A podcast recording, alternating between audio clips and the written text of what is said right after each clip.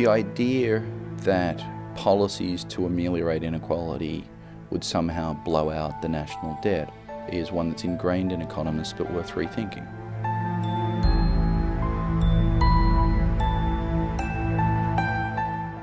Hello and welcome to this podcast from the International Monetary Fund. I'm Jocelyn Frank. The Pew Research Center says that less than 50% of Americans see the widening gap between rich and poor as a big problem. And yet, U.S. Federal Reserve Chairwoman Janet Yellen said in a recent speech that the past several decades have seen the most sustained rise in inequality since the 19th century. She questioned whether the trend is compatible with the high value Americans have traditionally placed on equal opportunity. Economist Justin Wolfers believes that income inequality isn't just an issue for the U.S., but should be a global priority. Wolfers is a senior fellow at the Peterson Institute for International Economics, and I asked him why he thinks this is all so important. What's at stake if income inequality continues? If you're at the low end and you're getting a small slice of pie, you really think that the size of the slices matters a lot. Beyond that, we might think that inequality has other broader economic consequences. One can think about a bunch of ways in which greater inequality may change how the macroeconomy operates. The rich may be less likely to spend their money. The poor may be likely to overspend in an attempt to keep up with the Joneses.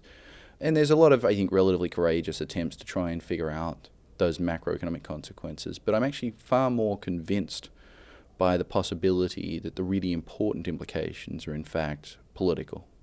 That the rising concentration of income, particularly amongst the very wealthy, creates a big war chest for a very select group to try and influence politics. These are suspicions that we economists have, but the evidence really isn't in yet. We're not quite sure the consequences of inequality one way or the other. Can you give me some examples of public-private partnerships or examples of private companies that have stepped up, that have said this is a priority for us to make a difference in battling income inequality? The major players in reducing inequality is clearly the government. The government has the power to tax and tax progressively. The government has the power to regulate things like minimum wages. And the government has the power to spend. And for instance, think about greater infrastructure investment in poor areas. Think about fiscal stimulus that might help an economy in recession. So it's clearly the number one place. There are corporations who believe it's in their better interests, their enlightened self-interest to play a role, to pay their workers well and hope that they'll get some payoff in return. Think about retailers. You can follow the Walmart route and pay everyone very little and expect very little of any of them. Or the Costco route. Costco employees are actually quite well paid and they have real career paths. They, as a result, have far less turnover. They do have a workforce. If you've ever been into a Costco, it is enormous, but the people are helpful. The customers really appreciate that. And so partly that's a statement of values, but on the flip side, it has a real impact and a real payoff to the firm there as well. And you see, I think, quite a lot of firms willing to join, in some sense you can call it a social compact between workers and employers. And the deal is the workers will work hard to earn back the rewards that the company's offering them. What kind of policies can help move this agenda forward, can help reduce income inequality? There are, for sure, policies that enhance both equity and efficiency.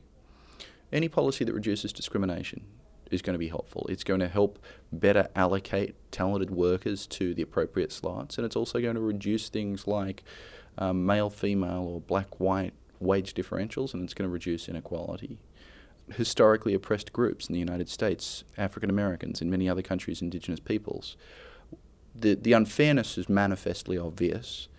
But there's also been insufficient investment in these groups, and surely better outcomes are possible, which is both efficiency enhancing and makes the world a better and fairer place.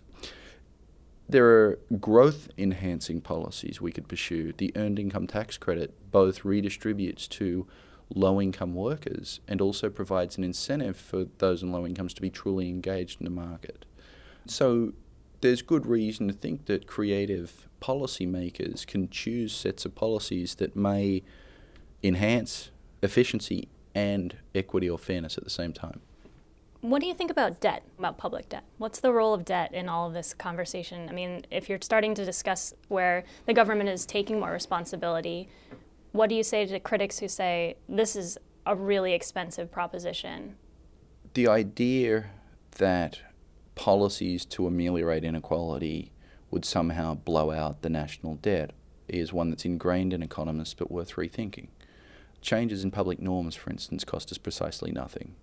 Reductions in discrimination would actually increase our tax take because they'd increase the total production in the economy, total incomes, and therefore total tax take. Investments in infrastructure, if they're smart, may actually be a complement to productive activity. And the IMF has actually just released recent work suggesting that smart infrastructure investments, particularly during recessionary periods, may actually reduce the debt burden. So I don't think that debt is an overwhelming constraint on our ability to make progress. For sure, large public redistribution, if not matched with progressive taxation, would blow the debt up. But you know, we've got both the spending side and the tax side. One can spend in a way that makes the world a fairer place. One can tax in a way that makes the world a fairer place. And as long as you do both in equal measure, there are no implications at all for the public debt. So does that mean that you think that shrinking income inequality can happen to some degree in any place, no matter what their current economic position is or what their political position is, as long as they get the right kind of balance? As an economist, the answer is that policymakers can adjust and have an effect on just about any outcome within an economy. And the realist says you want to think about what the political equilibrium is and whether that's going to be possible. And in the context where money is a pernicious influence in politics, maybe the list of what's possible is vanishingly small. But that, again, I think is itself one of the consequences of income inequality. So I prefer the optimist view, which is the economist view, which is if we have the will, there are things we can do. And as much as money can buy influence in politics, in democracies, people ultimately speak. And if the level of inequality gets to a level where it offends them, then they can demand and governments respond. And there's good reason to think that governments who want to get re-elected will respond. That was economist Justin Wolfers of the Peterson Institute for International Economics discussing income inequality. If you'd like to hear additional podcasts like this one, please visit www.soundcloud.com/IMF-podcasts.